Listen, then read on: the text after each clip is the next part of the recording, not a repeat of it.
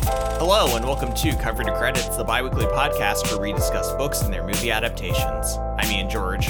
And I'm Adina Hilton. In this episode, we'll be discussing Normal People.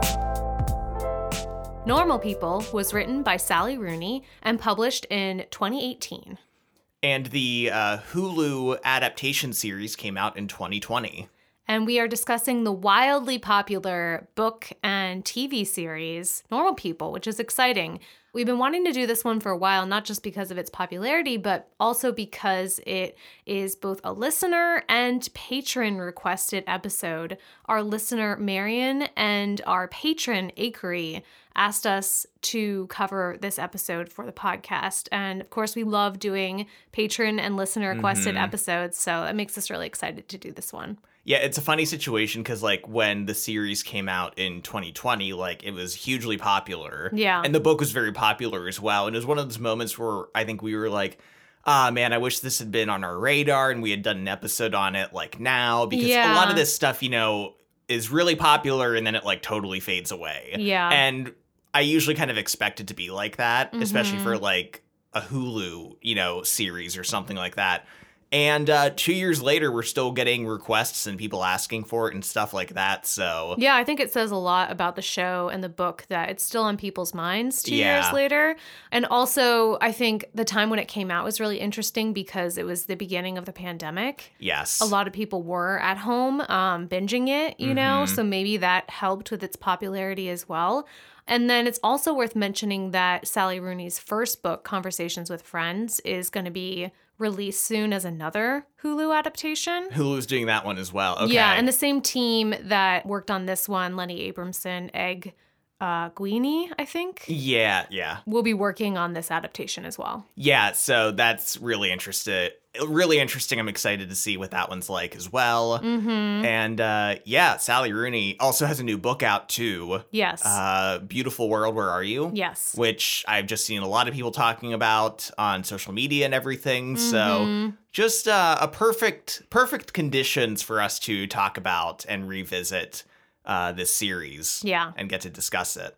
So let's get into it. Let's talk about our main characters, Marianne and Connell, who live in Ireland. Yes, uh, they are both attending a high school where I don't know twenty kids go to this school. Like in the show, it, there were so few people there. I know. I was like, was this filmed during COVID? It wasn't. But Yeah. like the the small school cast, it's like, how many people go to this high school? Also, like they're all seniors. Yeah. like there's no range of age within the kids. Uh, I don't know how different the school system is in Ireland, but it felt like odd in a way. Yeah. Uh, Connell is a popular kid, I would say. Mm-hmm. He plays, okay, now this is the first thing. he plays rugby, right? But they keep calling it soccer in Yeah. Uh, the show or in the book. I can't remember. Either the book or the show calls it soccer or football and also rugby, and I was so confused. Yes, and then the the book I think keeps referring to soccer, Yeah. which I'm like, is that rugby? Because unless Ireland doesn't call soccer football like the rest of the UK does, Well, and then we're also reading the American version That's of this true. book, so That's they could have true. changed it. But there's so much else that they don't change. I'm like, why change that one thing? I have no idea, Ian. Also, it made me realize how little I know about rugby because we're watching them run and they're like bouncing the ball off and the you're ground. like, this is wait, what what's I'm happening? like, how does this play? How, how does this work? My very limited sports knowledge is showing up again. Yeah. uh, but Connell is a rugby slash soccer slash football player Mhm. uh, who's very popular in school, and he's kind of quiet, a little withdrawn, yeah. uh, but still, you know, is kind of surrounded by the popular kids. Yeah, and in opposition is Marianne, who's also a senior, and she is sort of just a general outcast. We never really get an explanation as to when this started, if it's been her whole life in school, because Yeah. they've grown up going to school together, basically, and all these people all grew up going to school together. It doesn't seem like a big school Yeah. even in the context of the book it doesn't seem that big um, but she's kind of known for being weird like very withdrawn very isolated confrontational. confrontational it almost seems like she doesn't like want to be friends with anyone but it's Yeah. also really clear that everybody thinks she's really freaky and odd and kind of makes fun of her a lot Yeah, I I, I still grapple with whether I like this her character early on in her role in high school. Yeah. The idea that like there's nobody that she hangs out with or I wants to hang know. out with and that like nobody likes her at all. mm-hmm. And in the show they tried to make it seem like she's not attractive Yeah. when she's like very very beautiful. They're like, what if we just keep her hair up the whole time? yeah, exactly. And she doesn't wear makeup, but like obviously she's wearing makeup. Like Yeah. you know, one of those situations. But uh yeah, she just uh doesn't get along with anyone really. And I kind of was expecting more to come up about this because you know, someone refers to her as a psycho Yeah. and her having mental issues. And I'm like, okay, something must have really serious have happened in the past. And Mhm. I mean, we find out later that her dad died. Yeah. But there's never any indication that that was when things shifted for her. No. Really? Or like she had friends before and then she didn't. Like something had to happen, right? Yeah. Or like is her behavior did it used to be like a lot worse or something? Yeah. Just as like reputation that's following her seems like more extreme than what we ever actually see in the story. Yeah. The, so the two of them, even though they're so different in their social standing, are connected by the fact that um, Mary Ann's family, who is very wealthy despite their her dad passing away, um, has a woman who comes to clean the house, and that woman is Connell's mother, Lorraine. Yes, so Connell frequently drives to the house, usually to pick up Lorraine Mhm. uh, when she's done with work, and he'll have interactions with Marianne when he's there. And Yeah. it seems like he's awkward about it at first, like he's kind of pressuring his mom to go. He doesn't really want to Mhm. be around, that sort of deal. Yeah. But uh, we do see uh, them interacting a bit, having conversations, and clearly, like, there is some kind of connection between them. They're the smartest students in the school. Yeah. and they're both very interested in reading and culture. And I think maybe Marianne, in Connell's shyness, senses a kindred spirit Yeah. that even though he is popular, he does have this kind of isolated nature, very to himself, that I think she relates to a lot. And we can tell, you know, in the show that she kind of has a crush on Connell. Yeah. She tells him that she likes him, Mhm. which he's like, okay. And then later he's like, hey, by the way, when you said you liked me, like, just so we're on the same page, I just want to clarify that. Uh, and this leads to them uh, kissing, uh, kind of just like hesitantly and experimentally at 1st hmm Uh, but it seems to go okay, you know, Yeah. uh, good reviews all around. But we get to the the crux of the situation. yeah. which is that Connell doesn't want anyone to know about their relationship. No. He specifically tells her, like, well, I think she's the first one to be like, "I- we don't have to tell anyone. Yeah. And he's like, yeah, don't tell anyone. Uh-huh. well, she kind of offers it because he's like, I don't know how I feel about you. Like, you're so different at school, and I, I don't want things to be uncomfortable for me at school. Ba- yeah. And so she kind of responds to that by saying, Well, we don't have to tell anyone. yes, yeah. she definitely is kind of pressured into that decision Yeah. and offering that. Uh, so then they decide to, uh, you know, uh, schedule a date for the two of them for her to go over to his house and have sex. yes, as you do. yes. Uh, In a very mature fashion, you know, put it, yes, uh, promptly at three, please show up for sexual intercourse. add it to your Google Calendar, get the alert. uh, he offers her a drink very politely when she shows up, yes. and some uh, tea. some tea, yes. Uh, so they sit in her, her his room for a little bit and kind of talk and Mm-hmm. kind of just opening up a little further about like how she's aware that she's perceived at school as being antagonistic and Yeah. Mm-hmm. uh, confrontational and that sort of thing, and them kind of like just sharing a little bit more about themselves. yeah. I really want to talk about this sex scene um, because it is one of the few differences between the book and the show. Mm, yeah. Um, really, the show, which, you know, Sally Rooney wrote the screenplay yeah. with um, someone else. I forget the name off the top of my head now.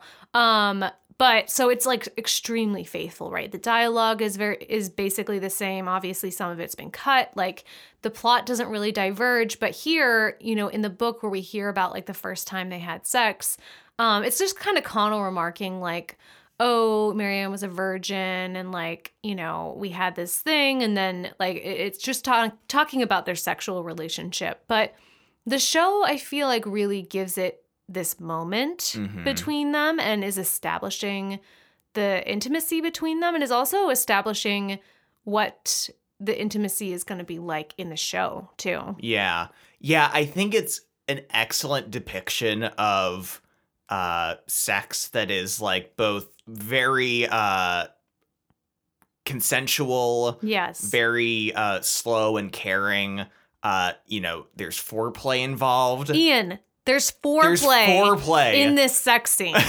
we are constantly I don't know how much on the podcast, but at least like amongst ourselves criticizing shows and movies for when characters, especially young people, have sex yeah. where they kiss for like one minute and then it's just going straight at it. and we're like, no. that is not that- good. That's going to be a bad time. Like, that's not going to be fun. And I don't know why. Like, I don't know if they just don't want to do a longer sex scene. I'm not sure Yeah. what the deal is, but like, you know, in this one, you can tell they're doing like hand stuff and foreplay Mhm. and him asking, like, is this good? Do you like this? That kind of thing. And yeah. I- you know, because like this is what obviously, you know, more along the lines of how sex should be like in people's lives. Yes. And we need depictions of that in media so people can Mhm. see it and be like, oh, okay, that's cool and fine. Yeah, I really love the communication that Connell like keeps open with Marianne throughout Yeah. throughout the process, right? And a lot of people, I think, a lot of people, I think sometimes there's this idea that you know making sure everything is consensual is not sexy, but like Yeah. it can still be sexy, and you know what? It's intimate and it's sweet and it's tender and sexy to check in with your partner and be like, "Do you like this?"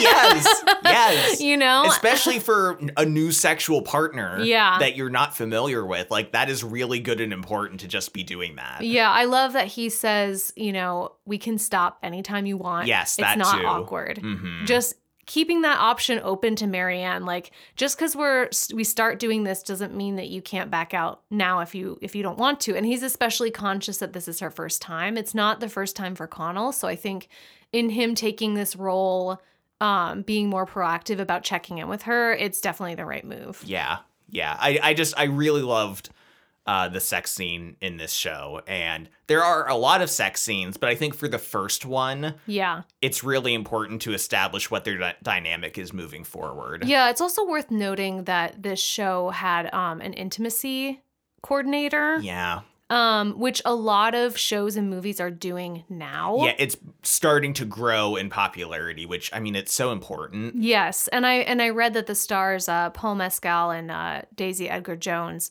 talked specifically about having the intimacy coordinator and Mm-hmm. how valuable it was for them, Yeah, and both of them saying like, I don't want to ever do a sex project without one. yeah, um, having experienced that. So, you know, the fact that they're talking about it too is also good, drawing attention to the need for that. yeah. Because I mean, the sex coordinator, it's their job to be like, okay, this is specifically the actions that are going to take place. Like we've all Yeah. agreed to this. We're not going to do anything that we haven't agreed to. Because like. Mhm. I think in the past, especially women have been put in positions where the director on the day of is like, hey, let's do this thing. yeah. And suddenly you have no one to advocate for you, and you're stuck in this position of having to like expose yourself and do things that you didn't know you were going to have to. and, Yeah. uh, you know, it's such a sensitive topic that, yeah, this, uh, what's the Intimacy. intimacy coordinator? Yeah. I'm really glad to hear that's becoming so much more popular. yeah. So, this beautiful, tender first sexual encounter is unfortunately contrasted with the way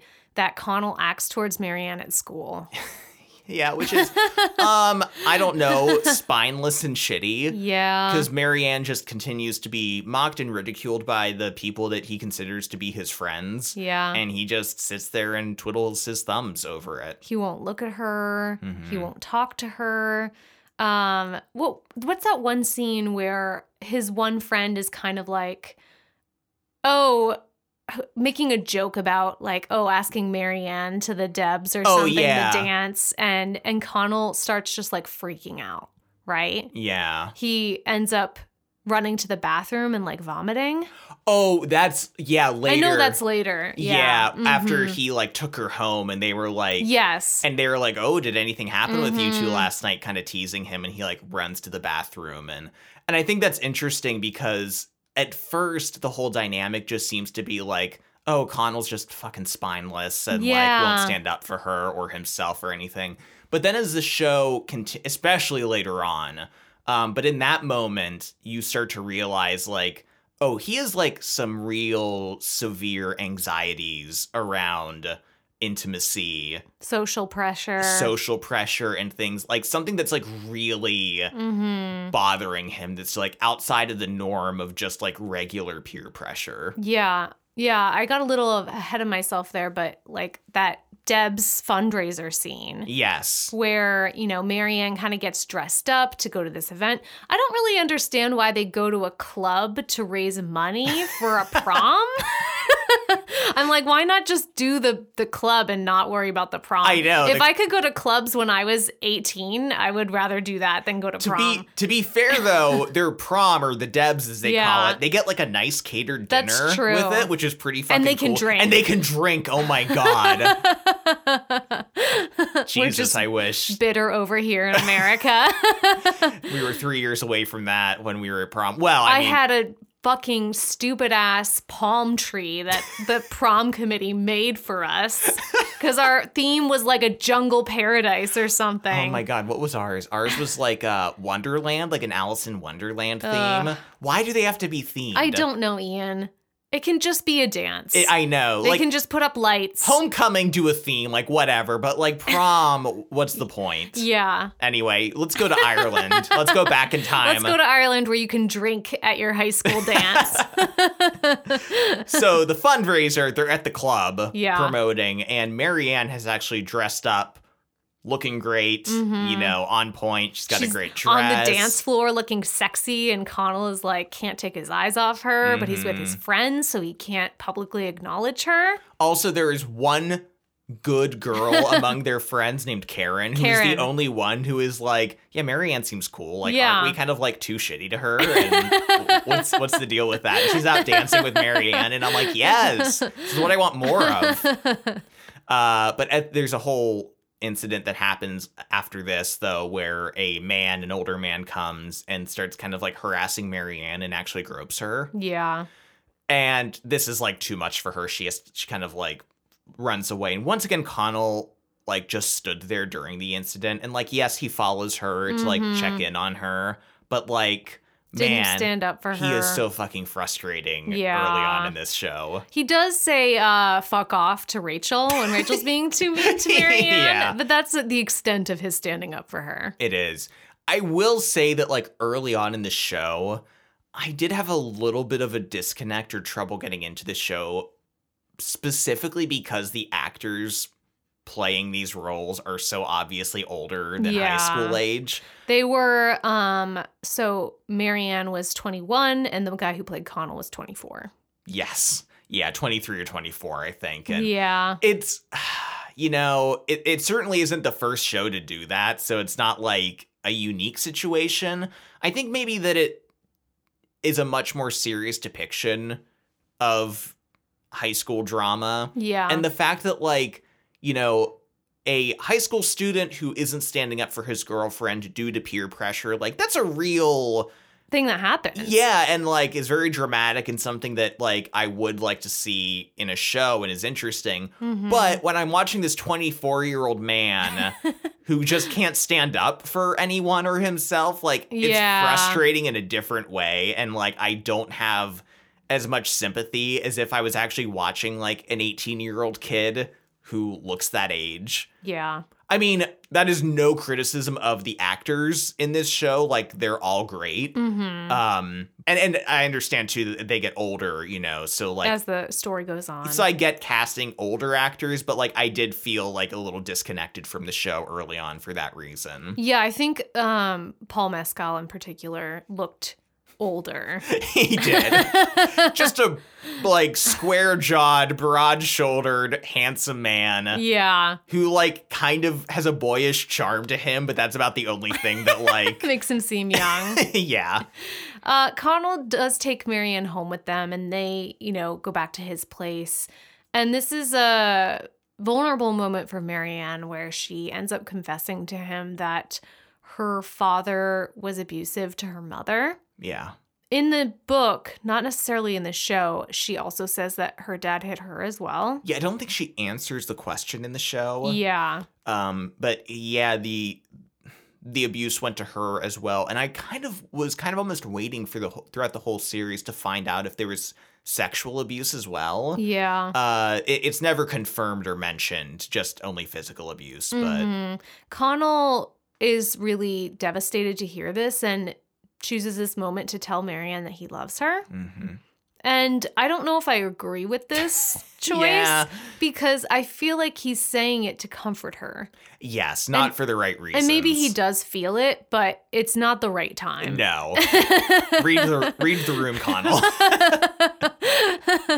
I mean, it's sweet to a degree. He like wants to, you know, make her feel safe or, you know, loved, but still. I do think this is like a familiar dynamic that continues with them, though, that Connell is almost unable to admit his feelings until she's like really upset. Yeah. And then he's like, okay, I, I'm going to protect you. I care about you. Yeah, Connell is just like so closed off emotionally usually until it's like almost absolutely necessary. And even then he It's- still yeah. And then it's Oh, can't like open too up. late. Yeah. and it it's really interesting to a degree and i think over time in the show especially you start to like just understand how deeply rooted that insecurity and that difficulty in expressing himself really is Yeah. so at first you know we were saying like oh it just seems like the peer pressure from his friends is what's stopping him but then you Mhm. just as it continues and you see him you know in different situations and getting older and just how like how much that's halting his life and his development Yeah. you just see like wow what a real problem this is Yeah, I think it's the same way with Marianne, right? You see her isolation and her pushing people away, and, you know, it coming from this fear of being like not good enough, Yeah. being unlovable, and, you know, this going back to like the abuse that she suffered uh, in her family, Yeah. you know, and like seeing this play out. You know, not just in her relationship with Connell, but relationships with friends, relationships with other partners in the future. Um, so yeah, this is a really like fascinating story in that way. yes uh Connell does one of his shittiest things in the book and show so far, which is that he asks his friend Rachel, who, like, everyone knows she likes him. Yeah. And they have dated in the past and even had sex. Mm-hmm. He asks her to the Debs instead of Marianne. Yes. And at this point, uh, Lorraine, Connell's mom. Connell's mom, knows that he and Marianne are kind of like an item and hanging out. And there's like an interesting moment where, like, he asks Lorraine not to tell anyone Mhm. and sh- she's kind of like confused. She's like, "Why does she have a boyfriend?" Or like, "What's Yeah. the deal?" And Connell like won't get into it. Now Connell tells her this news that he asked Rachel to the Debs, yes. This and is like Marianne, or I'm sorry, and Lorraine is immediately Team Marianne. yes. I this is like my favorite part of the book and the show, honestly. Yeah, And I love in the show like Lorraine just being like, "Pull in here, pull pull in here." they, are they're, they're in a car. She's and- like, "Stop the car." "Yes." Like, He's like, "What?" What what's going on? and she just fucking rips him up one side and down the other. Where Yeah. at first she's just like, "W- i- "Is Marianne going with no one?" No, she's not. Not that you know of. Like, Yeah. okay. Uh, and she just tells him how she's like disgusted with him. Yeah, so you're just gonna have sex with her secretly. She's like, Do you talk to her in school? Yeah. Are you ignoring her in school? Do other people know that you're seeing her?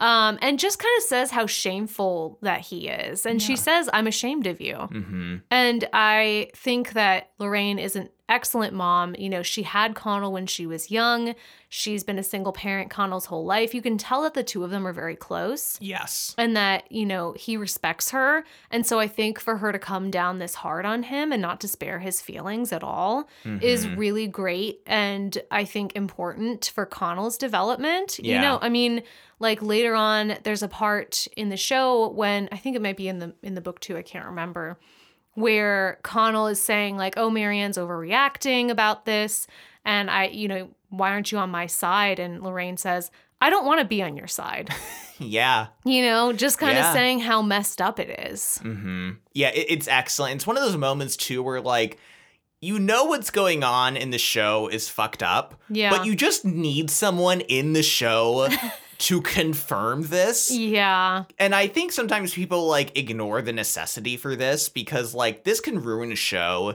if a show continues to be like so like kind of twisted or like abusing its characters without ever once giving like a voice uh, to reason. Well, then you feel like they're endorsing it. Right? Yes. Yeah. Yeah, cuz you're like is the show saying this is fine? Yeah. Uh, and then the creator or whoever will be like, no, obviously it's not good. And it's like, okay, but you still need to say that. Like, Yeah. I'm sorry that you think everyone's so smart and will understand that, but like it needs to be said by someone at some point. Yeah, some somebody needs to acknowledge that this is not healthy and that, you know, this isn't a- an okay to, way to act to somebody. Yeah.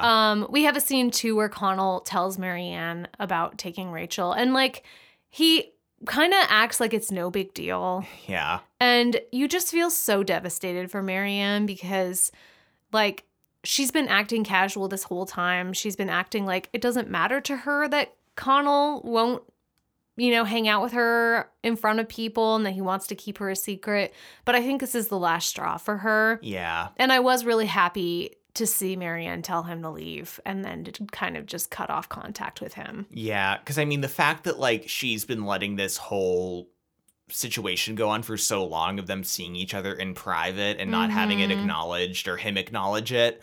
And there's a great scene of them at this abandoned house Yeah. where she tells him like what does she say like i would lay on the ground and let you walk all over me like literally yeah. and just kind of saying like you have i'm get i'm letting you have all this power over me Yeah. In this relationship. yeah and just kind of acknowledging like it's up to him like how to use it almost Mhm. and clearly he's just like completely taking advantage of her so it's good to see her to a degree stand up for herself in this moment Yeah, and then we get another great Lorraine scene when Lorraine is cleaning Marianne's house and you know is just like I know about the whole situation and tells Marianne she's like you're too good for him yeah and gives her a hug and it's just so sweet to Marianne and supportive. I know. Just Lorraine, Best mom. number one mom. 2020.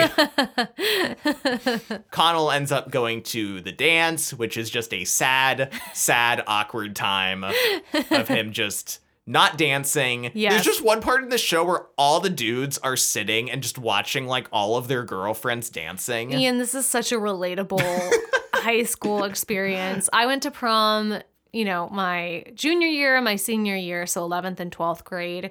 Um, the one year I went, you know, with my boyfriend at the time, the other year I went by myself. But like, I don't know what it is about high school boys, they just do not want to dance. Yeah. And I'm like, nobody looks good dancing. Nobody's really looking at you. We're all just like having a good time together. Get over yourself. I know. It's just like more acceptable for some reason for women to dance. to flail around. Yeah, but like if a guy does it, he's trying and that's embarrassing and bad. Yeah. I danced though, at like not like a ton or not greatly either, but Yeah. like I danced at high school dances. Let it be noted that I did. I was not like Connell. Put it and- down on the record. Yes. I was not a Connell or his friends. Uh, Marianne, though, has not come back to school after this. No. So she stops coming to school. She comes back to take like their final exams and everything. But she just doesn't want to be seen at school anymore. She's embarrassed by the situation with Connell. She can't face him anymore. She's not answering his texts or anything. And um, yeah, that we this scene with Connell at the Deb's dance, and obviously Marianne isn't there Yeah. is just so heartbreaking because he's clearly so miserable Yeah. and you're like and you know that he did it to himself Oh my god, and yes. he knows he did it to himself and he's like oh yeah i fucked up Yes. And he has a scene with his friend who's like, Hey, what's up with you and Marianne? And he's like, What do you mean? And he's like, We literally all know that like you've been having sex with her. yeah Like, is it just for fun or like what's, What's the going on? And situation? like Connell can't even talk about it, but like just and he he calls Marianne and leaves a voicemail in the show in the show and is just like apologizing and just saying like how miserable he is. And I miss you. And then he's crying in the street. And Yes. you're like, oh my God. this is a lot. And then he makes Rachel's night shitty, his Yeah. actual date by just fucking off and like not going back. So I love how he didn't want to go to the dance, and his mom in the show is like, "You have to go." yeah. you fucking idiot. so at this point, we get a time jump to Connell going to Trinity College Yeah. uh, in Dublin, which he only is going to because in high school, he and Marianne had a conversation about where they were going, what they were going to do, and she convinced him uh, to go to that school where she was going. yeah. To pursue English because it was something that was like he was interested in. hmm So you know he's at Trinity. Presumably Marianne is there too, um, but they obviously haven't talked since uh, their devastating breakup. Yeah. Um, but Connell's not having a great time at school. And this is interesting because this is sort of a reversal of how things were for him in high school. Yeah. He was very popular in high school. He had lots of friends. All these people that he grew up with, you know, he was kind of grew up in a small town, knew everyone, everyone knew him. And suddenly he's at Trinity and nobody gives a fuck about him. Yeah. He is very quiet, not talking or engaging with anyone. Like he lives with like three other guys in this house and there's just Mhm. in the show shots of him like you know, walking past them and heating stuff up in the microwave and then leaving again, like not engaging. Yeah. In class, he seemed kind of like withdrawn, not uh, you know, uh talking about the subjects that are coming up or being Mhm. able to articulate his thoughts on any of the reading that they're doing. Clearly he's just like having trouble coming out of his shell. Yeah. I think, too, um, in the book, especially, there's a lot of conversation around how Connell feels isolated because of his, like, how he grew up and also being poor. Yes. And that everyone at Trinity, you know, either grew up in the city or is really wealthy. And Yeah. Connell feels that distinction very clearly. Uh, in being that, like, you know, he has to have jobs. Like, he's working Yeah. at a gas station. He's a waiter. He's doing all these odd jobs to put himself through school and to afford, you know, an apartment and things like that. And, you know, he feels like all these people are really pretentious at school. yeah, with like really bad views. I love uh he meets this guy Gareth. who Yeah. They, they talk about like this alt writer Nazi coming to speak at the school and Gareth is like, "Yeah, I think we should just uh, you know, hear all sides." we have like, to defend free speech. we shouldn't silence people and and connell and this is i think exclusive in this show is Yeah. like i mean that's pretty like stupid logic because by that logic you'd have to literally invite everyone on every varying uh stance and viewpoint to your college to talk and like Yeah. let them all talk and it makes no sense, which I'm glad he pointed this out because every time someone says free speech when we're talking about Nazis, I want to just slap them in the face. i know i'm like you know the school is purposely giving them a platform right yeah this is i actually found out i was watching an interview with uh, sally rooney and she's like a marxist yes. uh, which I found very like I want to read up more on that, like her like if she's written about that at all or her Mhm. views or stances on that kind of thing. a lot of the books that Connell and Marianne read in the book specifically um, are socialist or communist um, in perspective. yeah, Connell ha- uh, throughout the show or in the book too, I think uh, expresses some you know communist stances or that kind of thing. And I think at Mhm. one point his mom Lorraine like calls him comrade, Yeah. which really cracks me up. I mean, I think like the class differences between Connell and Marianne are very well articulated in this story. Yeah, yeah. Um, and how that has affected them in different ways and how they relate to each other. But Connell does end up going to this party with Gareth because he's like, all right, I need to meet people, I guess. And who does he meet at the party? But Marianne. Marianne, Marianne living her best life. Yes. surrounded by people who are just hanging off her every word. Mhm. She's got style now. She's yeah. like her hair is down, Ian. Yeah, her She's hair's wearing down. makeup.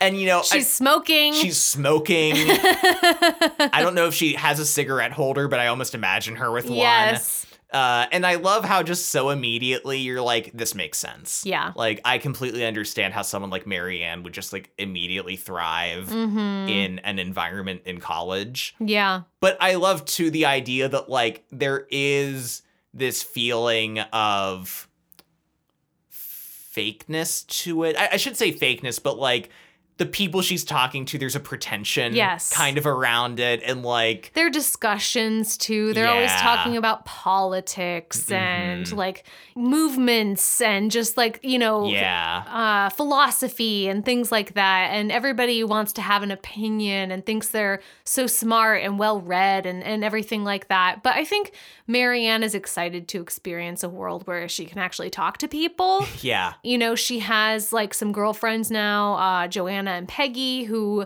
are two, you know, college students that she likes to hang out with. She's dating Gareth, actually.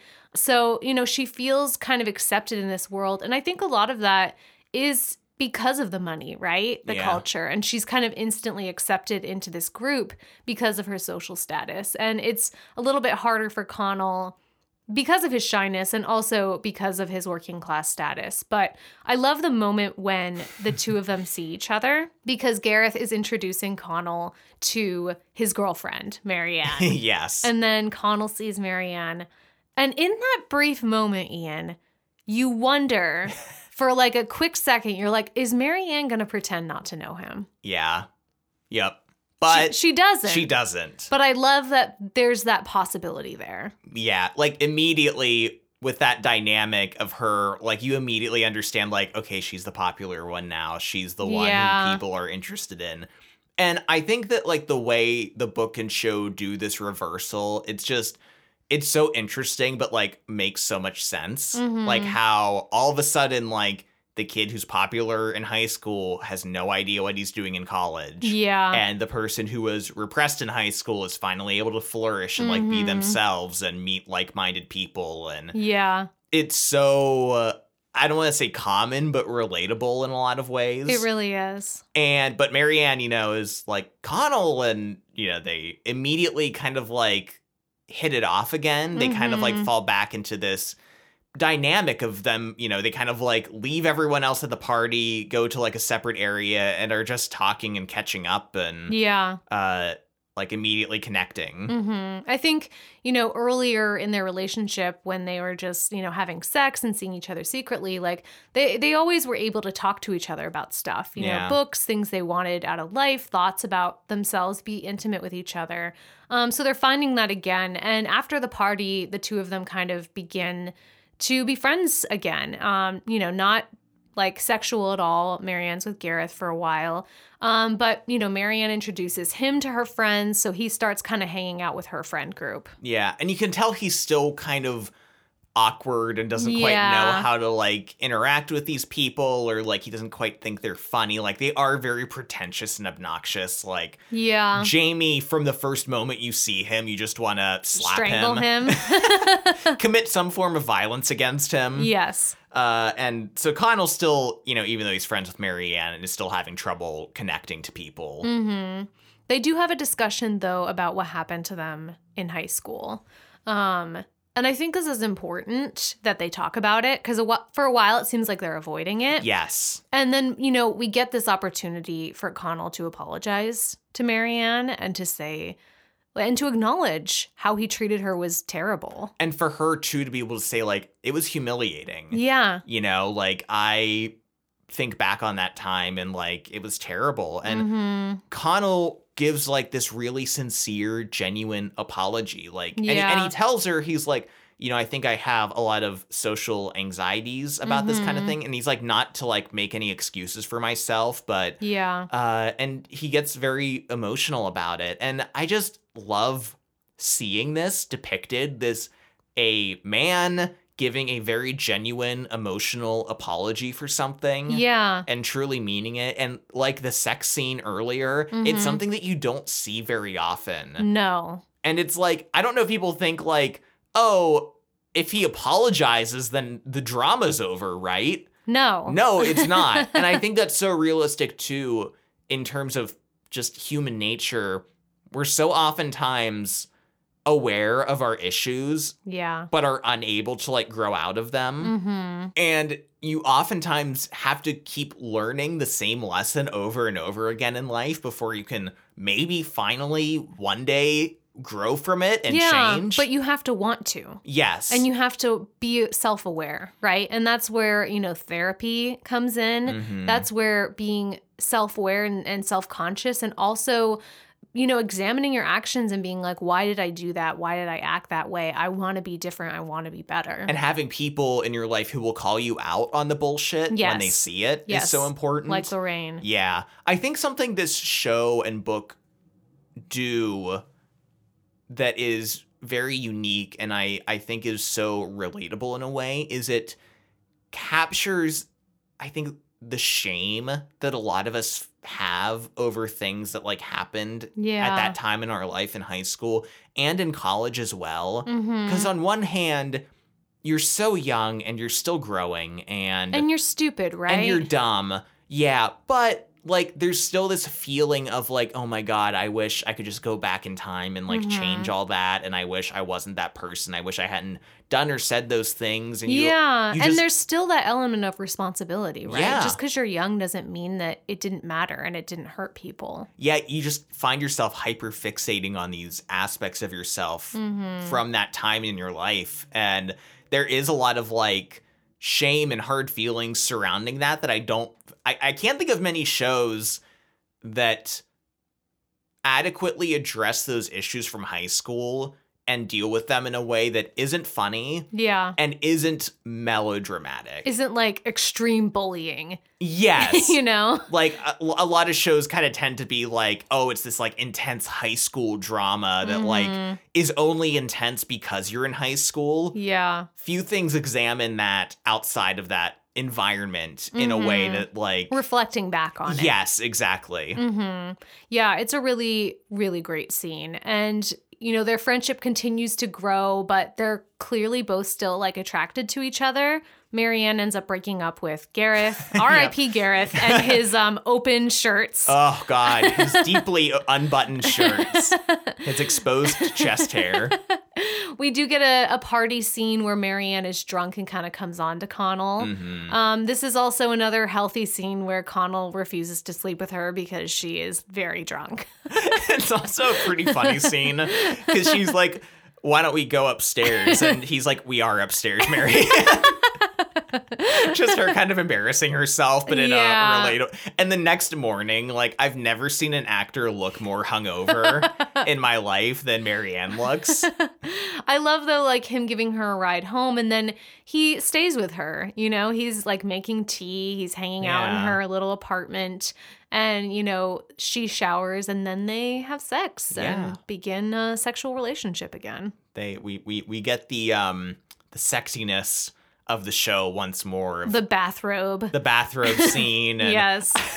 i saw um who who's the guy who plays david in Schitt's creek levy Oh yeah, Dan Levy. Dan Levy, yeah. I'm like, Mhm. it's not Eugene, it's Dan Levy. He interviewed um, the two stars of this show, Oh yeah. uh, Paul Mescal and uh, Daisy Edgar Jones. And he was just talking about the popularity of the show. And he's like, yeah, and I can't help but feel like, you know, because it took place during COVID, everyone was just really horny. and I'm like, yeah. there's probably some truth to that. people just wanted to watch two attractive people have sex on a show a lot. Yeah. Oh yeah. And these scenes are very sexy. They are. They're done very well. And, you know, Paul, Paul Mezcal gives us a couple of uh exposed dick moments. Oh my god, Ian, that floppy dick scene. yes. Yes. Of him just like laying there. It's like much later in the show. yeah. I forget if I pointed out or if you saw it first, but when we both saw it, we both went, whoa! at the same time. And, And they linger on that. They it's not like do. a quick dick flash. quick dick. it's not just like a, a sneak peek, you know. It's like a wow, that is there. This is, I, I think we're having a, rena- not a renaissance, because I don't think it was ever really We're having an awakening. an awakening to seeing just more men's penises Yeah. on shows, Give it to us. which is great. Yes. Yeah, we need more we of see it. a lot of boobs in this show. We see a lot of dicks. Women have been doing like full frontal nudity in like shows, art house, movies for like a long time.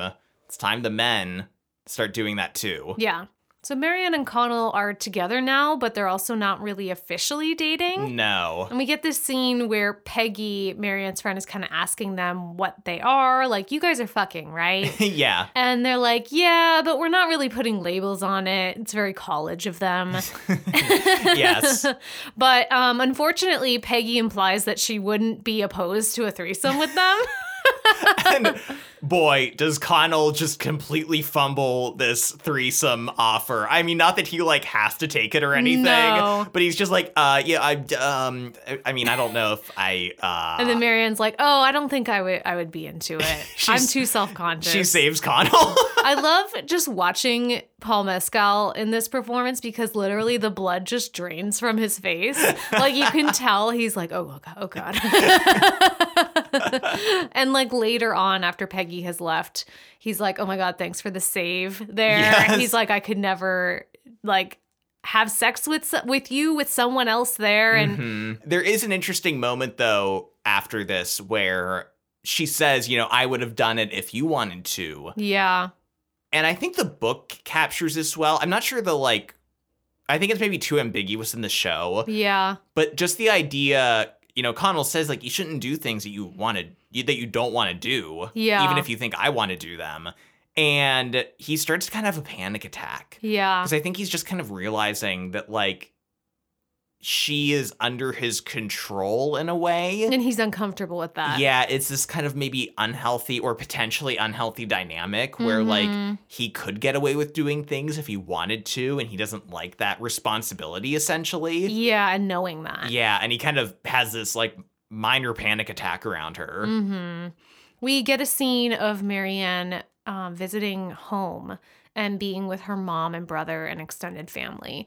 And, you know, they're having like a normal like lunch or dinner together and her family members are asking her about how school is going, how her studies are going, et cetera, et cetera. Um, but then afterward, her brother confronts her and is like, why do you have to talk about yourself so much? Yeah.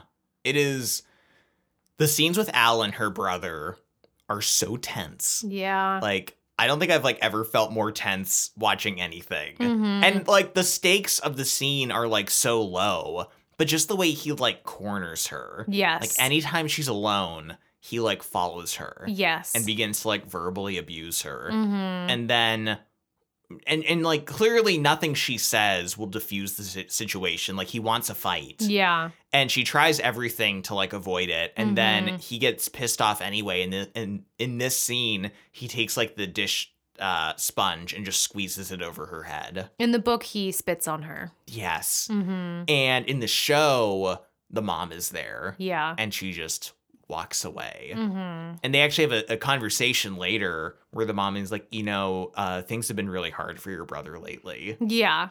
Defending him Yeah. and defending his behavior. And you kind of get, you know, an idea of like what it's been like for Marianne growing up. Oh my God. And especially, you know, since her father died and, you know, Alan being this force in her life, Mhm. you know, someone who's always watching her, someone who's always putting her down constantly. Yeah. reminding her that she's worthless and pathetic and useless. And it's just really sad. And the mom just not caring enough to do anything about it. Yeah. And you just kind of feel like, you know, you don't know a lot about their family and or or her dad or what they used to be like, but it just kind of seems like Alan is like taking over that role in the family of being the Yeah. abuser and putting people down. Mm-hmm. and the mom is kind of like sliding back into her role i imagine anyway of just kind of like sitting by and like not doing anything Yeah. and it just is such a toxic horrible environment that like whenever it comes around is just so uncomfortable Yeah. And so things are going well though with Connell and Marianne, but Connell's job hours get cut and he can't afford to stay in Dublin for the summer. And so he either has to find a new living situation or he has to move back home with his mom. and his friend and roommate niall is like just asked to live with marianne Yeah, Like, he's like, you're over there all the time yeah anyway. it wouldn't be a big deal and he just like can't do it mm-hmm. And I think it kind of goes into that like situation of like he knows she would say yes, Yeah. but like would she actually want that? yeah, it's their power dynamic, but I think it's also the class difference. Yeah. th- Right? that too. Yeah. You know, that like Marianne doesn't think about, like, her mom is letting her use this apartment that they just own. Mm-hmm. And Marianne doesn't have to pay for rent. She doesn't have to pay for her food. She doesn't have to pay for tuition, nothing. Yeah. And Connell is sitting there worrying about this. And it's almost like Marianne would never even think to ask him Yeah. because she never has to think about it, right? And, and so I think there's this disconnect there um, with their social situations. Mm-hmm. And there's also this weird dynamic of the fact that like Connell's mom works for her Uh-huh. mom. yeah. So her mom is giving Lorraine money, which Lorraine then gives to Connell Yeah. for various reasons. And then Connell ends up also spending it on uh Marianne. Not all the Mhm. time, but like to a degree. yeah. and it's just like this weird dynamic of money and power and and you know connell i think as kind of a working class person like also just wants to make it on his own Yeah, not have to worry about this stuff. This ends up in the most um, misunderstanding breakup that I've ever seen. Yep. he kind of just drops this news on uh marianne Yeah. and is like i have to move home for the summer i can't stay in dublin yeah. uh and he says you probably want to see other people Yeah. And she's like, I guess so. which she interprets as i want to see other people Yeah. And he might have actually said that. I don't Mhm. know if we ever know for certain. It's really interesting the way that this is presented because the book is jumping around from Marianne and Connell's perspective and then also jumping around in time. So we actually don't find out about them breaking up in this in this way until it's, you know, in the summer and Marianne is visiting home and sees Connell and it's like awkward and you're like, "Oh my god, what happened?" Yeah. And, you know, then we go back and flash back to what happened. And then later we go to Connell's perspective and find out what happened in his mind. And like the show does something similar where the episode starts and we see like Marianne breaking a glass in the sink and this dramatic scene. Yeah. And then we flash back and things are fine, and we don't really find out what happens until later. And the two scenes of this conversation are different in the movie, Oh, really? the way that they talk about it. oh, okay. Yeah. Like w- in the scene from Connell's perspective, she's very cold and she's just kind of like, whatever. Yeah. And then in the scene from Marianne's perspective, Connell is kind of like, well, I have to like move home and you probably want to see other Aloof people. And and- she's like, what? Yeah. and like more sad. yeah. See, I, to be honest, I don't remember even getting that scene twice. Yeah. The show jumps around kind of so much, like it, it like it's so collagey in a way of just kind of like piecing scenes together, like in and out of time, jumping Mhm. around. That I kind of forgot we even got two different perspectives on it. Yeah, I think this is really cool, actually. Mm-hmm. Yeah. Because I think it's so realistic to Mhm. two people trying to communicate with each other, but being kind of bad at it, yes. which I think is so interesting because we're told over and over that Marianne and Connell just get each other, right? Yeah, they talk about things that like they can't talk about with other people. and- Yeah. So in some ways they're so compatible, but in other ways they're so flawed. And I think this goes back to maybe how they're raised, um, maybe Connell's anxieties, Marianne's trauma from her childhood, where like they're both vulnerable in different ways and it makes them defensive and it makes them project this outward. And so they have these fundamental miscommunications that happen Yeah. between them. And it causes so many issues. Um, and I think it's so interesting, right? Because like the two of them in the show s- specifically leave the scene and they're both crying. yeah, And they Yeah. both feel like the other person broke up with them. yes. and I'm they're- like, why? how did this happen? yeah. Uh, yeah, and you know we haven't really talked about the book writing a whole lot, but each Mhm. chapter kind of has the same format where it begins in a present moment, and you know around this time there's a chapter where it is Marianne's perspective and she's in a supermarket Yeah. and you're just living this moment with her and then it'll like mention something and in this case she's like yeah her and connell haven't seen each other since he said he wanted to see other people and Yeah. you're like what and then then it'll kind of like jump back in time to previous Mhm. moments like catching you up on Yeah. what's been going on and what's happening and I think this is an interesting way of telling the story, but I also found it frustrating Yeah. at points. And I ki- felt like we were always having to be caught up. yeah.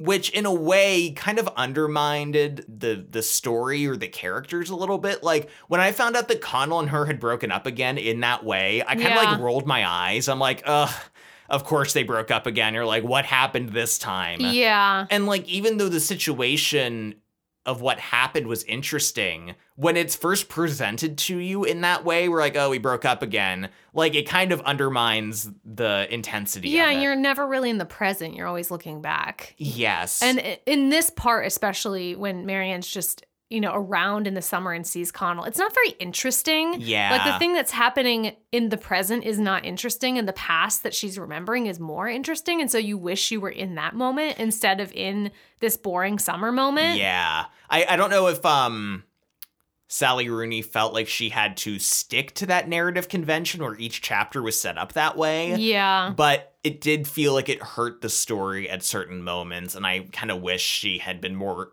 willing to break out of that convention a little bit I agree. because it just got to be a little frustrating and made everything feel silly at points. hmm Because too, like it also jumps back and forth between uh, a chapter of Connell, a chapter of Marianne, a chapter of Connell, and so forth. And you were kind of constantly getting this like outsider perspective on the other person's life Yeah. that just diminished things, I guess. And sometimes it worked and sometimes it didn't. yes, Mhm. yeah, So eventually, Marianne and Connell kind of become friends again. yes. Um, and Marianne tells Connell that she's with Jamie now.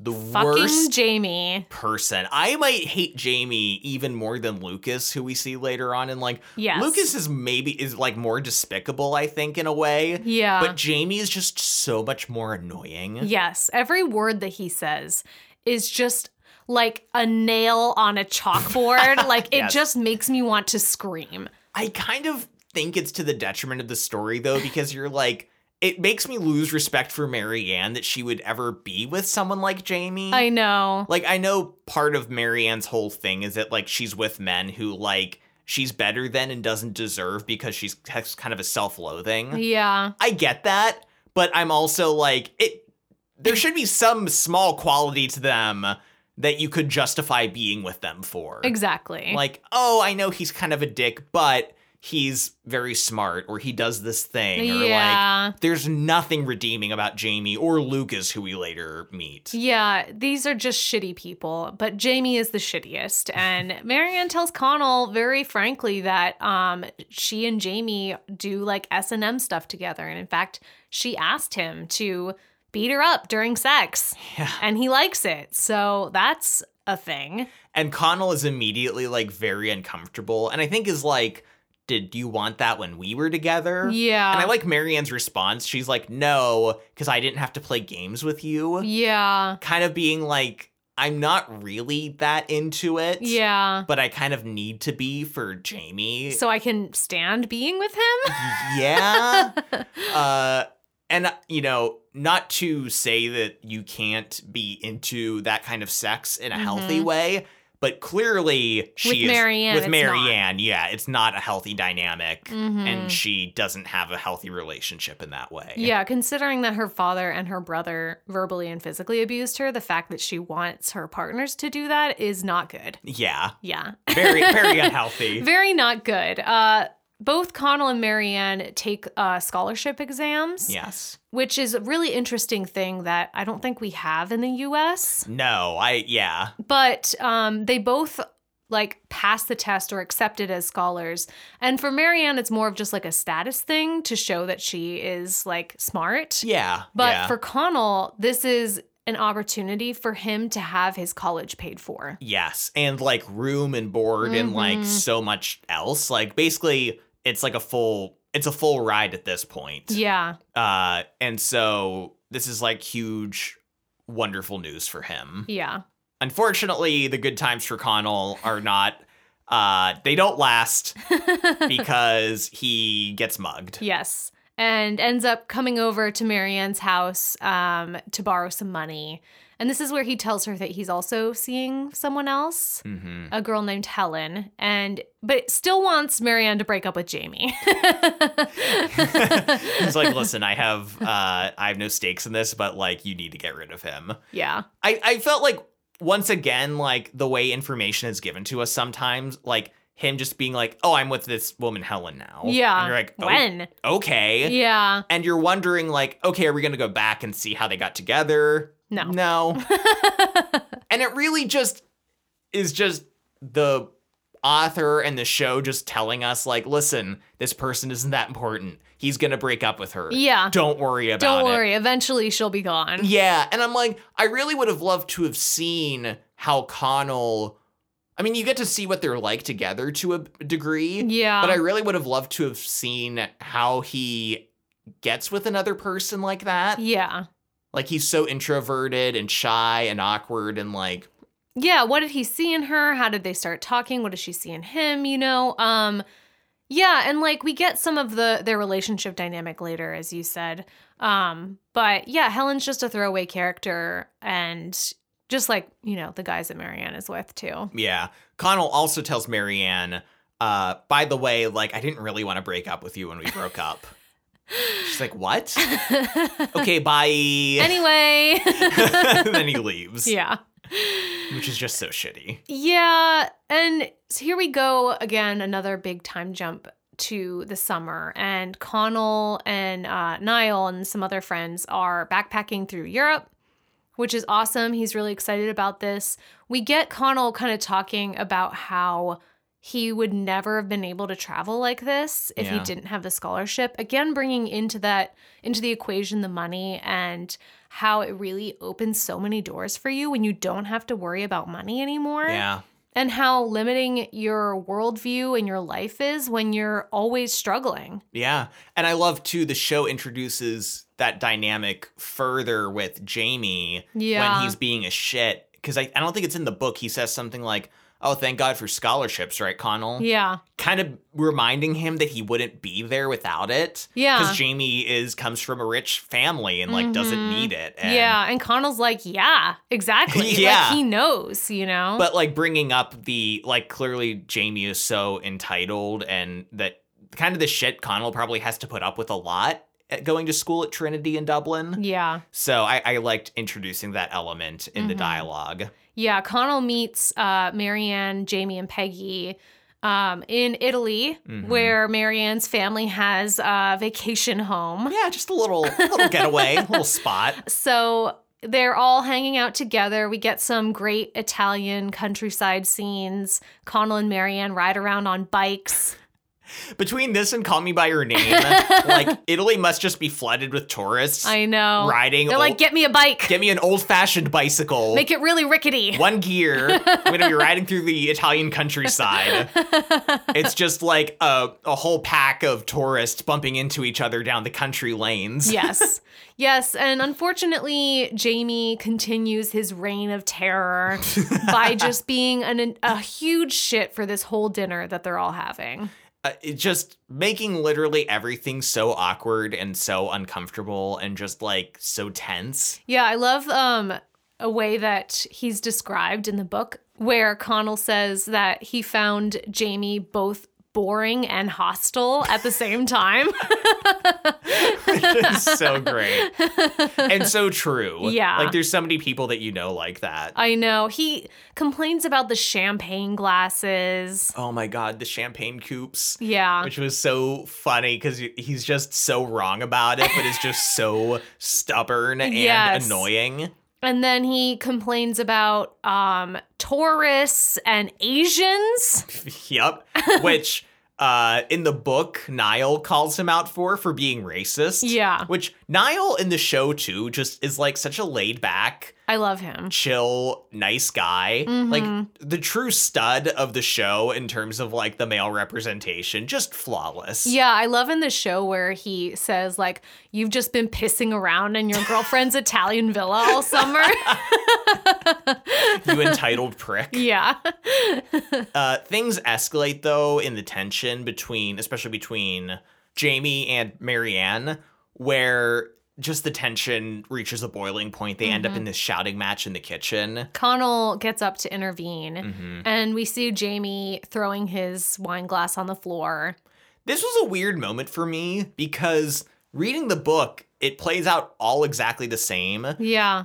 Where he breaks this glass and Marianne like lunges at him, Mm-hmm. and I thought, Oh wait, was that like one of her dad's classes that she specifically mentioned earlier? No. But I but I thought they changed to wine or like, you know, regular wine glasses. I don't know. And then in the show, it's the exact same thing. She mentions, "Oh, these uh, wine coupes are for my dad. They mean a Mhm. lot to me." But the glass he breaks is just a regular one. I know. I was like, I thought they were setting something up there. Yeah, it makes sense that it would have been one of the nice glasses and why Marianne would have been like extremely upset about that. Yeah. Just one of those moments where I'm like, the show is so accurate Yes. to the book to the point where it feels like like it will make small tweaks to the dialogue and sometimes like something that is internal monologue in the book it'll turn into regular dialogue or emails Yeah. or that kind of thing like it'll tweak stuff like that where it needs to but other parts are so extremely faithful to the book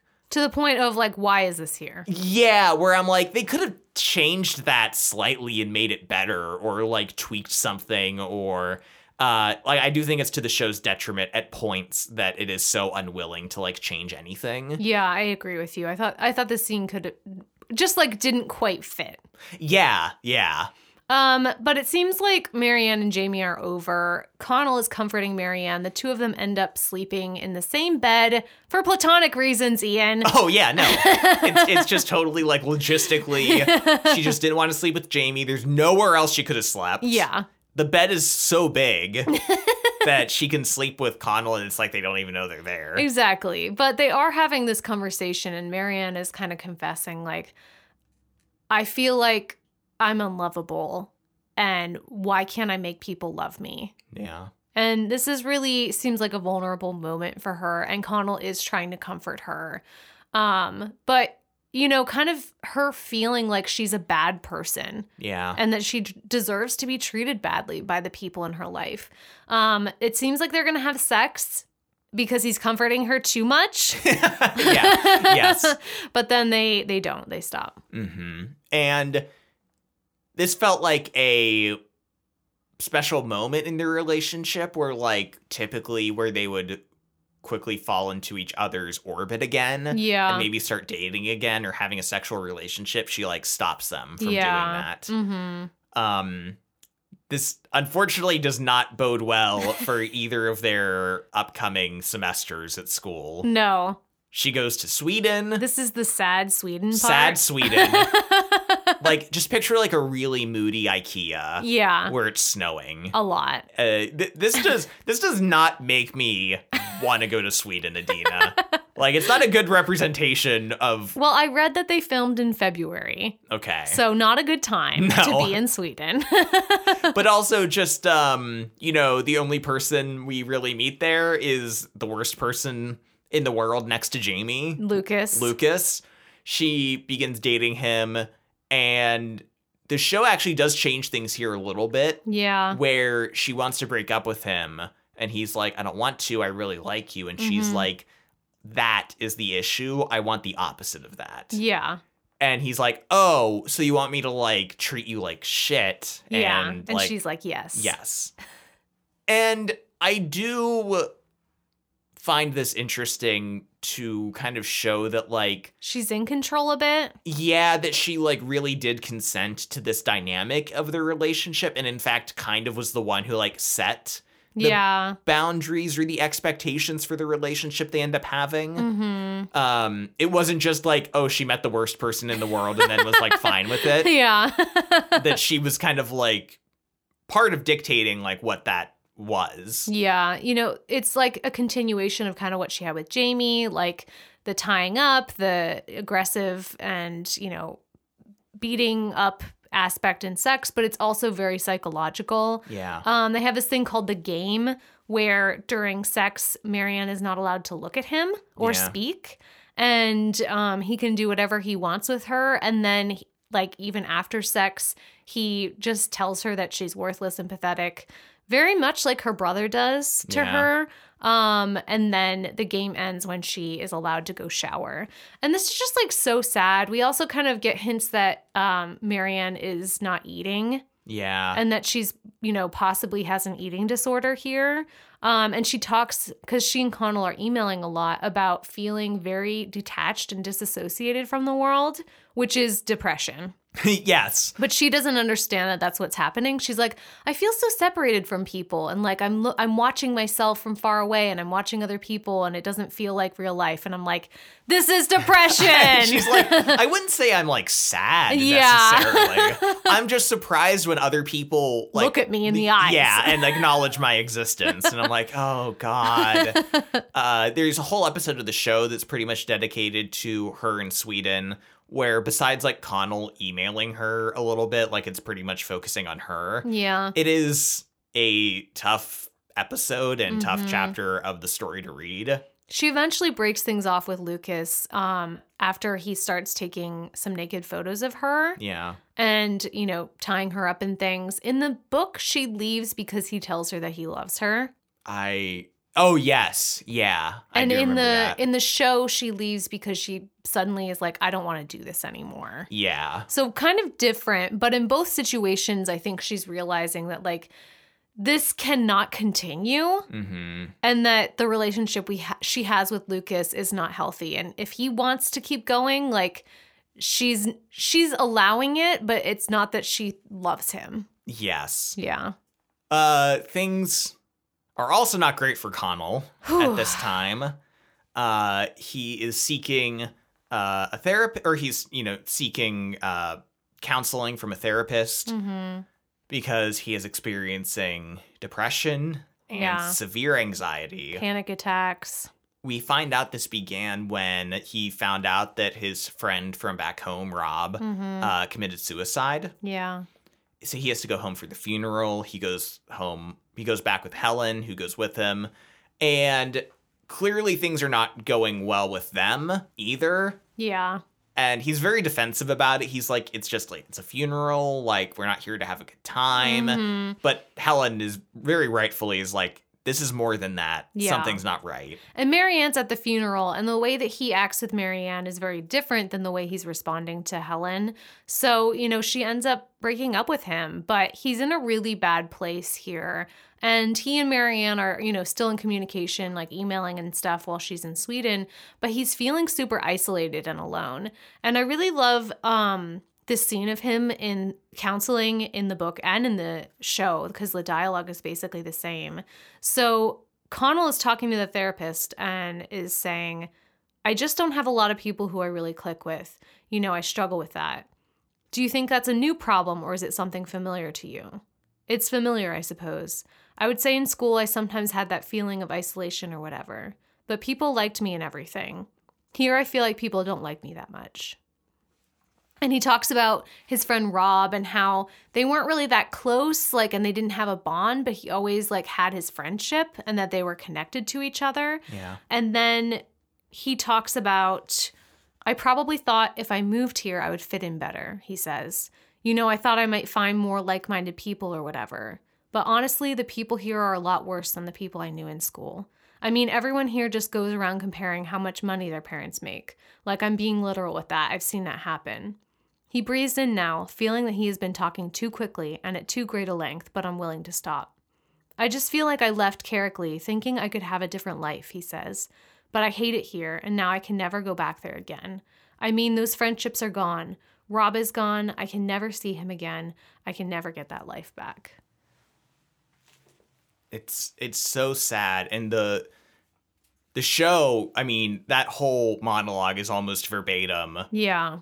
in the show as well Mm-hmm. and i love the writing you know here like what you read and it's, Yeah. it's it's really great but i have to say the show with paul mescal's performance Oh my God. is just so raw and just so devastating Mm-hmm. and i mean it, it's just unbelievable I mean, this scene is amazing.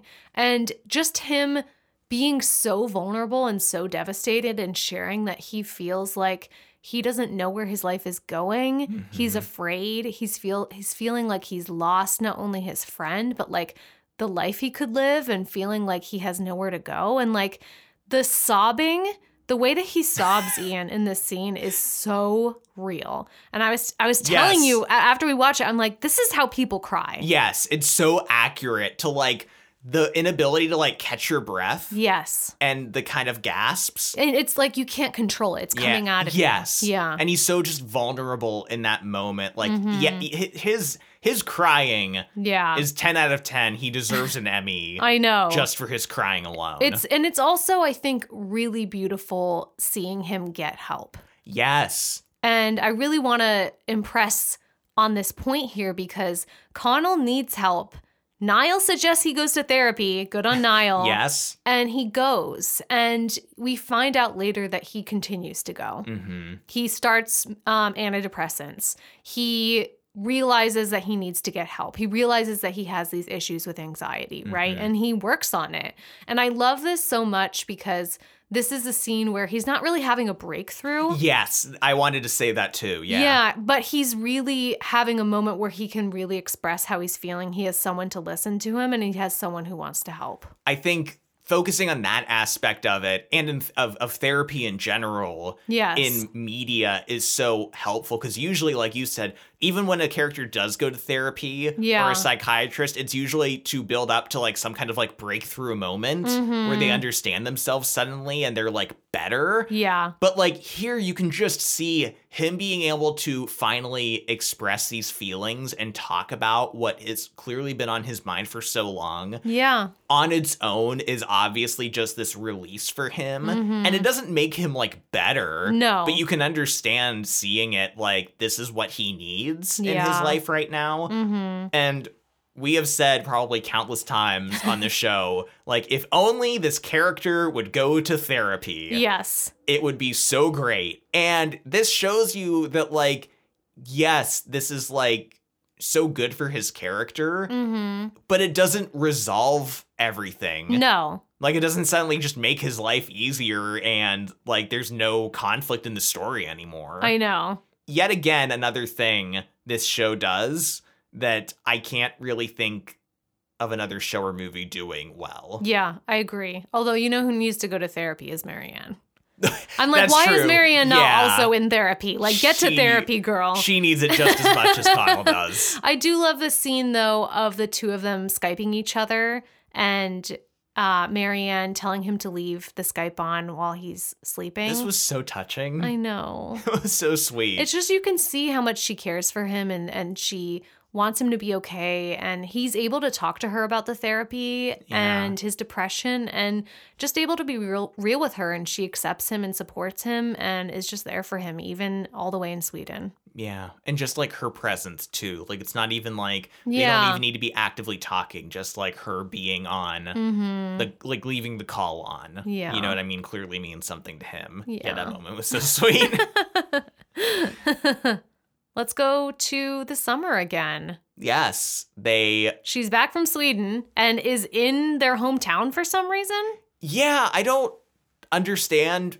Like, first of all, in the book, I don't even think they specify that it's like the summer break. She's just like back home. Yeah. And I'm like, she didn't drop out of school, did she? Yeah. Because she dropped out of high school kind of at the end of the year. Basically. Yeah. So I was like, did she drop out of college? And it just like never acknowledges it. And in the show, she mentions being on summer break, but I'm like, why is she home still? Yeah, she's never been uh, like home for summer break before. No. Like she's visited, but she's never stayed.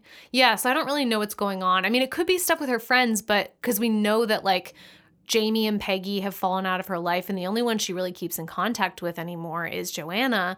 But like, that's not really given as a reason why she doesn't want to go back No. or anything. But Connell is visiting her on the weekends, and they're hanging out together again as friends, and and they're chill. But of course, there's this aspect to their relationship where they want to be sexual partners. They want to try again. And we have this scene where the two of them are in Con- Connell's childhood bedroom and kind of discussing whether or not to begin their romantic relationship again. yeah. And just kind of saying that like they've been spending a lot of time together again and she like misses that. And like their relationship is like, Still really complicated, even though they're not having sex because they both Yeah. know that they want to have sex, and it's like Ki- and you know, I I watched an interview with Sally Rooney that was really interesting because she was kind of talking about how in this story, she kind of wanted to explore how we do label relationships Yeah. in terms of, you know, what's our dynamic? Are we going out? Are we not going out? And how even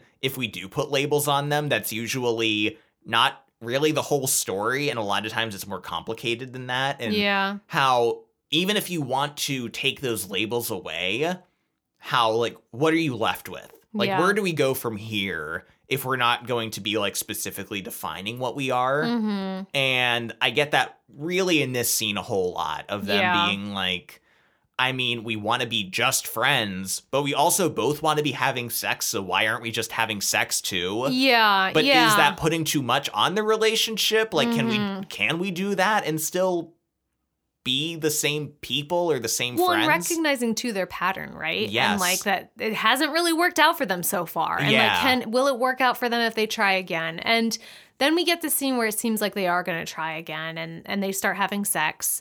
And things seem to be going okay. They seem really happy to be doing it.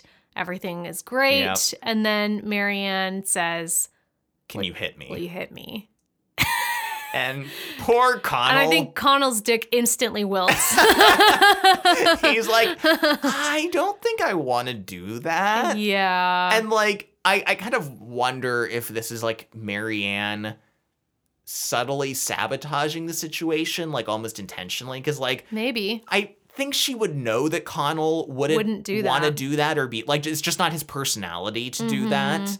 And this quickly kind of spoils the entire situation. Yeah. And she ends up leaving and She's crying. She's crying. Connell's crying. in his room giving us the the next best crying performance.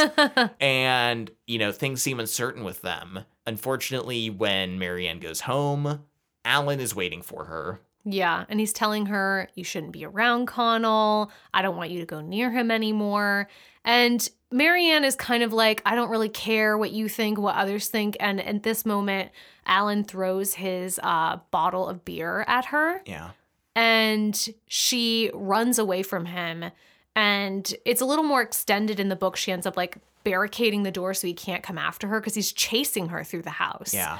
and um he ends up pushing through the door so hard that it hits her in the face and breaks her nose. And this just like feels like inevitable Yeah. that even though the physical abuse was in a way like kind of accidental, Mhm. like it was bound to happen. yeah. And, if And it- he intended to hurt her. Yes, like and if it wasn't like accidental, it, it probably would have been like much more directly intentional like later on anyhow, you know what I mean? Like Yeah. clearly he didn't care about her safety in this moment and like Mhm. I don't know, he was probably going to physically her. assault her anyway. yeah. So yeah, so she ends up calling Connell to come pick her up, hmm saying like that it was an accident at first, like she fell, and of Mm-hmm. course Connell, when he sees her, knows that it was Alan. I love this scene. It's the same in the the book and the show. He is like sees Alan behind her and he's Yeah. like, "Was it him?" hmm She just nods, and then he's like, "Get in the car." And in this moment, I was like, look, Connell is a good guy. I don't think him beating up Alan would be good for him or the situation, or I don't, it wouldn't resolve anything. Yeah. However, I just want to watch Connell lift Alan beat over the shit out of over Alan. his entire head and just body slam him into the floor. I want nothing more than that. I love though that he waits until she gets in the car and then he shuts the door. I know. um, and he threatens Alan. He's like, "I will kill you if you touch her." Or if you say one mean thing to her ever again, and then just, you know, takes Marianne home and tells her in the car, like, that will never happen to you again. Yeah. I will make sure that this never happens to you again. A- Again, in a situation where he is protecting her and comforting her and kind of declaring his love for her in this Yeah. moment. Um, but this does positively begin a healthy dynamic, I think, for them. Yeah. After this, it seems like they've been together for a while, like the two of them have found a way to be in a relationship and, you know, to make it work. We get some throwaway comment in the book about like her submitting to him without violence. And I'm like, what does that mean? yeah. Well, and also he suggests they go to a party later on, and she's like, how could I deny a command or an order or yeah, something? so you're like, okay, is it like a little like Yeah. submissive, dominant? You know, I like that though, the fact that like bringing up the idea that even in a relationship that doesn't have that direct or implied dynamic, Mhm. like they're not doing BDSM stuff or anything like that, yeah. but just kind of questioning like is that inherent in relationships to a degree? Yeah. like is it even possible to fully remove yourself from that dynamic of like kind of being at someone's will Yes. And like the the sexual aspect of that, definitely. yeah Uh, we get some good moments though because we get Marianne spending Christmas with Connell and his family. it's so sweet I know. in both versions Yeah, I just love that Marianne is is accepted into this family and can finally be with people that aren't shitty to her all the time. because lorraine is the best She's the mom best mom, she's yeah. the best mom God, that scene though where Marianne's mom just like walks on past them is so awful. Ugh. Yeah. And in the show, too, we get uh, Marianne's mom texting her on her birthday, being like, give me back the keys to the apartment. yeah So, you know, Marianne's living with Connell now. you know what to be f- not to be fair it honestly might be a better situation for marianne Oh, in, yeah. in the long run the fact that the mom just wants nothing to do with her because like marianne honestly should just be completely removed from both of Her them mom's making it easier. For yes her. it would Yeah. probably be worse if she was like oh come back like i miss you and was like more of a sympathetic person because that would probably just prolong the situation Yeah. I, I kind of agree with that, yeah honestly. it's like you kind of could honestly Um, Connell, though, gets an acceptance offer for a school in New York City to do his MFA. And this is news to Marianne because Mhm. Connell did not tell her he was applying. Yeah. And his reasoning is like, well, it was such a long shot. I didn't think it would happen anyway. And Mhm. like, I don't even think I would want to go. But kind of just hinting at the idea that like their relationship still might have these problems to some degree. Communication issues. Yeah, the fact that everything isn't, and it's not like a deal breaker. Like, oh my god, they're He didn't they're tell doomed. me. Yeah. they're doomed again. Uh, kind of a realistic depiction once again of like, hey, these issues probably aren't just gonna go away. Even, Yeah. Even when they're like in their best situation they've ever been in. Yeah, I think it's interesting how the show actually brings up the um, New York City plotline earlier Yeah. than the book does. The book throws it in at like the last five pages, Yep. and I'm like, what the hell is happening? Yeah. Um, but kind of the show introduces it earlier, and then Marianne is sort of like, you know, because Connell is saying, I don't want to go. There's no way I'm going. And she's like, just think about it. Like, Yeah. wait, kind of let let it sit for a bit. And then we have like Christmas, we have her birthday, we have other things happening. And then she brings it up later and she's like, I think you should go. Yeah. By the way, I'm glad you brought up the birthday thing. I Yeah. loved having that scene in the show, which isn't in the book at all. Yeah. just to remind you that like Marianne does have people in her life that like care and love for her, and that Yeah. like she does have a support network that's more than just Connell. Yes. like I thought that was a good scene to like remind us of that. Mm-hmm. Um, but yes, they finally are packing up her apartment Yeah. things and moving out, and she's like, "I think you should go to New York." Mm-hmm. he is uncertain and rightfully so he's like i haven't he's like just a year ago i was like so depressed and anxious and Yeah. like i've improved a lot but like does moving to a new city where i don't know anyone sound like a good idea Yeah, he and he's anxious about that. Uh, but like Marianne sees this as an opportunity for him, and also feels like I don't know. I feel like this is like a martyr thing yeah on Marianne's part, at least how it's described in the book. Mhm. That she kind of wants to like set him free so he can like live a better life without her. And I'm like, let him make his own decisions. Yeah. You know? Um, the movie or the movie, the show kind of portrays it more like you want to go. I know you want to go. And like, we will be okay. You know what I mean? Yeah. And we can like make this work. But there's also this aspect of like, they might not make it, you know? yeah yeah there's It's just- interesting. there's a lot of uncertainty to it Yeah.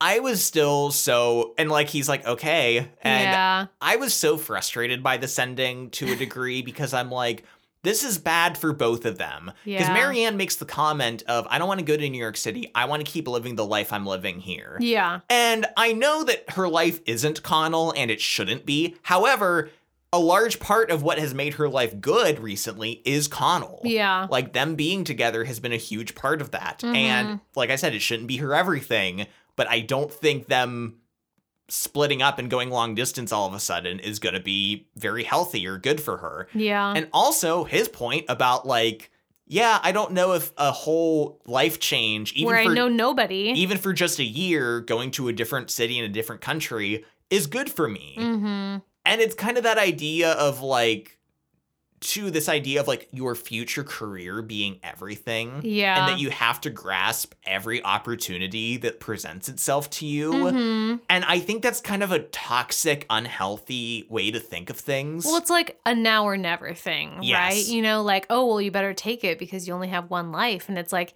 yeah, but also, like, there are other important things in life, like your Yeah. mental health, like your friendships, your relationships.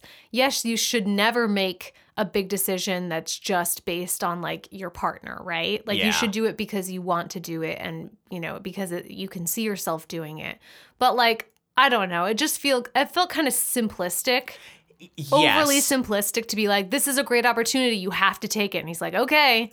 for a show that doesn't feel and for a novel that doesn't feel very bound to like any narrative conventional aspects Yeah. like this final thing thrown into it at the end of like oh my god he has this opportunity but it's overseas and she doesn't want to go with him what will they choose You're like, oh my God, really? yeah it feels kind of hokey Yeah. or like kind of contrived and Mhm. i i just wasn't Another wrench thrown into their relationship. I get the idea of wanting it to be ambiguous at the end as to whether they will make it or not. And Mhm. I, I am fine with that quality and even like it. Yeah. But the setup and framework surrounding it, I felt was a little bit not fitting in with the rest of the story. yeah. And that's how it ends. That's the end. Which one's better, Ian? And uh, you know what? I'm going to throw this one to you first. I know what I want to say. Okay. But I want to hear what you have to say first. So, um, the show is incredibly faithful. Yes. Like, incredibly faithful. And sometimes I don't like that. Mhm. And we were talking about that with the the scene in Italy with the wine glass, you know? And like there are other aspects where I wish that they maybe changed some stuff.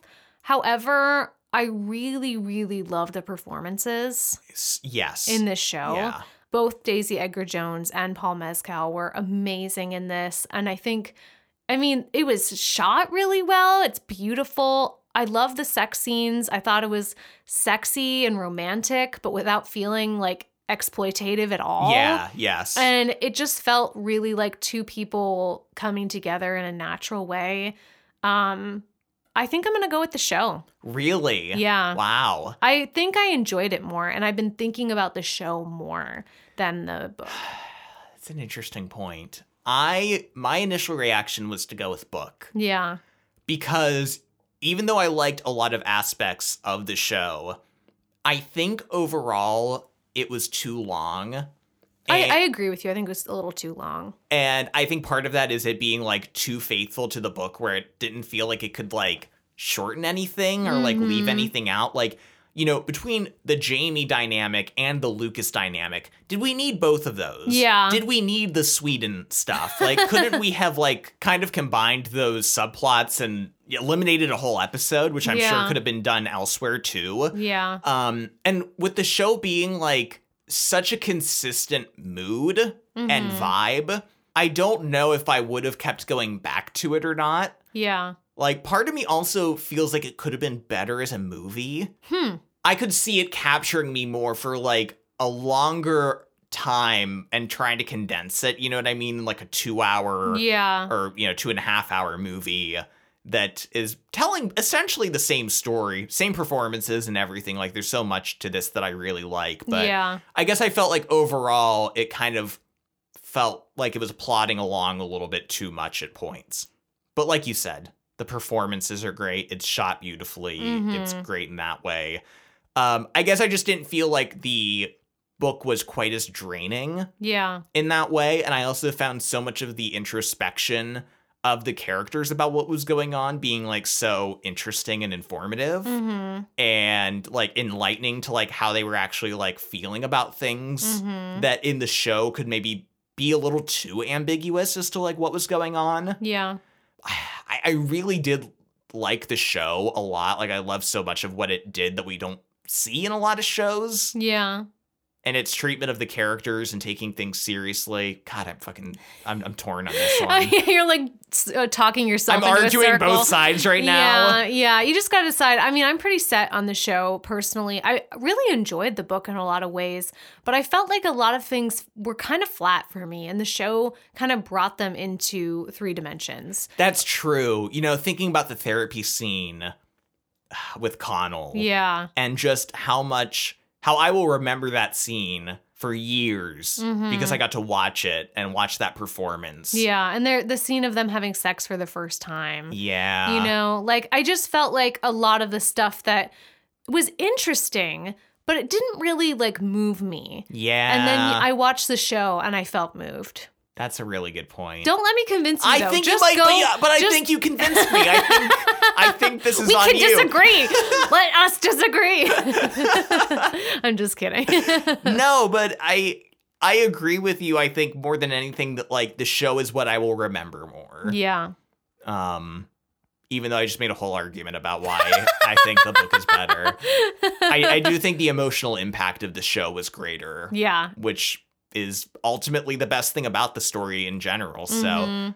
I'm going to go show as well. nice. Nice. I convinced you. But it's it's tight, obviously. yeah, yeah. Uh, now that we've given our thoughts on Normal People, the book and show, I know we have some thoughts from our Patreon, uh, Acree, right, who Yes. suggested it. Yeah. So um Acree sent us a message and said, I messaged about this a little with Adina, but sometimes you just want to scream at the characters, just talk to each other. I've read Sally Rooney's other two books, and this kind of human miscommunication or misconnection seems to be the core theme of hers. It actually took me a while to realize that normal people flips back and forth between Marianne and Connell's points of view because it never delves very deeply into either of their interiors. It's almost like the two characters are struggling to understand themselves as much as they struggle to understand each other. I also thought it was interesting how the po- power dynamics shift and slide between Marianne and Connell. In high school, Connell has power over Marianne because he's popular. But after Marianne becomes cool in college, her economic power suddenly feels more significant because she also holds all the social capital. Perhaps because of these power dynamics and the miscommunications at play, the characters' sexual encounters can often feel ethically gray. I kept finding myself trying to decide who is right and who is wrong in a situation, and I think Rooney's writing resists that. It can be uncomfortable to read for that reason, but I also like how it keeps me in a state of mental wrestling, even though the prose itself is nearly effort- effortless to read. Overall, though, what I liked most about Normal People is that it's just a well written love story with interesting characters. I studied abroad in Ireland in college and did a concentration on Irish literature, so I loved getting to spend some time in that part of the world and listen to the cadence of Irish English. I guess it's just my cup of tea, Ireland pun intended. so, thank you so much, Acree, for sharing your thoughts and for suggesting this episode. It's been a really fun one to talk about. Yeah, yeah, I've really, really enjoyed it. Uh, should we go into a lightning round now? Yeah, let's do lightning. First up for lightning round, I have to bring up the Jane Austen reference that's in this. Yes. Connell is deeply moved by his reading of Emma. And who among us has not been moved by the reading of Emma? I know, I But was. He talks about um, the moments between Emma and Knightley coming together and feeling like so touched. yeah. And I was like, yes, I relate. I also love how Connell just talks about how like no one else in his classes does the reading. yes. and how it's just a bunch of people giving really strong opinions on books they haven't read. This was my entire experience studying Yeah. literature in college, honestly. I was the only one who was reading the books. I am not kidding. but Adina, what's more important, the reading or the opinions? the reading. um, there is a whole scene in the uh, book and the show that is very interesting and uncomfortable where Connell starts to hook up with his old high school teacher. Yeah. And the book alludes to this dynamic earlier on where he's like, I feel like this one teacher, like, Is into me? Yeah, and like my friends joke about it, but like I would never do anything. And then he runs into her at the club Yeah. uh, when he's in one of his periods away from Marianne, and they in the book go back to her place, Mhm. and it's kind of interesting because like at first you're like. oh Connell, like yeah. get get together with your high school teacher now that it's like consensual and okay or Mm-hmm. whatever. But then like it quickly becomes weird Yeah. and uncomfortable and like he is so drunk, especially in Yeah. the book, that like She's taking advantage yes. of him. Yeah. And it quickly becomes like very weird and uncomfortable and he like just leaves. Yeah. He like makes an excuse like I'm going to be sick and then like just runs away. Mm-hmm. And I I did like how it kind of just made that like a very unhealthy bad situation, which it Def- is. Definitely. uh, next for lightning round, uh, Connell ends up going to an author talk at his school, and he just thinks it's so stupid. But later, he's talking to the author in in a pub situation, and is just kind of saying how he's uncomfortable at Trinity and isn't isn't doing well. And the author says. You could probably get a first collection out of it in terms of like writing something about his terrible experiences. Yeah. I thought that was just so funny. and Connell saying it gave him like some comfort to think that he wasn't just suffering for nothing. I'll write about this someday. Ugh. Uh, the last thing I wanted to say was there was just like a really interesting little quote that I'm just going to paraphrase where they were talking about their friend Rob who committed suicide. hmm And I found it so interesting because they were like talking about how in real life, you know, everyone's saying now, like, oh, he was such a great person who loved life and, you know, yeah. and them being like that wasn't really very honest though like he was kind of he was a little self-absorbed like he was so insecure. insecure and wanting to be popular with people he kind of would have done anything Mhm. like not like shitting on him but just being upfront and real about what he was like Yeah. and marianne's kind of reflecting on like when he used to bully her in school Yeah. and thinking about how clearly sad he was later on in his life. Mhm. And she says something about like, if you are bullied, it doesn't really tell you anything about yourself. It's just tough. Yeah. But if you do bully someone, you learn something about yourself that you'll never forget. Yeah. And I just found that so interesting. I agree. this idea that like you see a side of yourself, even if it's a young age, Mhm. where you know you're all stupid and make mistakes but like you kind of learn something about how bad you can be Yeah. What you're capable of. yeah if you're allowed to be Yeah. and I, I just thought that was like one of those moments that was written that like isn't in the show that i just thought was like so thoughtful and interesting hmm And I just want to wrap up this lightning round by saying to you, Ian, that I'm really glad that our relationship is not like this. i know we don't talk about our relationship a lot on the podcast, but just want to say that I'm really grateful for you and that we can talk to each other and be honest with each other about how we Aw, feel. yeah. And like, y- we're not perfect and, you know, we are going to grow and change. And, but I always know that we'll work on it together. yes i am glad that we can communicate and that our relationship isn't just in constant turbulence and uncertainty and just you know it makes for good drama but it Yes. is not something that i That's want not the life I want to lead. No. um, that's the end of our episode. Thank you for listening. If you would like to support us on Patreon, you can. This was a patron requested episode. So if you are like, I really want them to do this episode, best way is to become a patron. So um, you can do that over on Patreon. We have bonus episodes over there and a lot of other additional content that you can listen to. Um, also, want to mention that we have a few $1 uh, patron slots left. yes But after that, we will um, not have that tier available anymore. So if you've been thinking about becoming a patron um, and you would like to do that at the $1 level, now is the time. yes uh, if you're listening on apple podcasts giving us a star rating or positive review is super helpful and very appreciated uh, you can email us at uh, cover to credits pod at gmail.com find us on instagram we're constantly updating and posting on there twitter facebook we're all over the place Yeah, find us. Thank you again uh, for listening to this episode, and we'll see you next time. See you next time. Bye.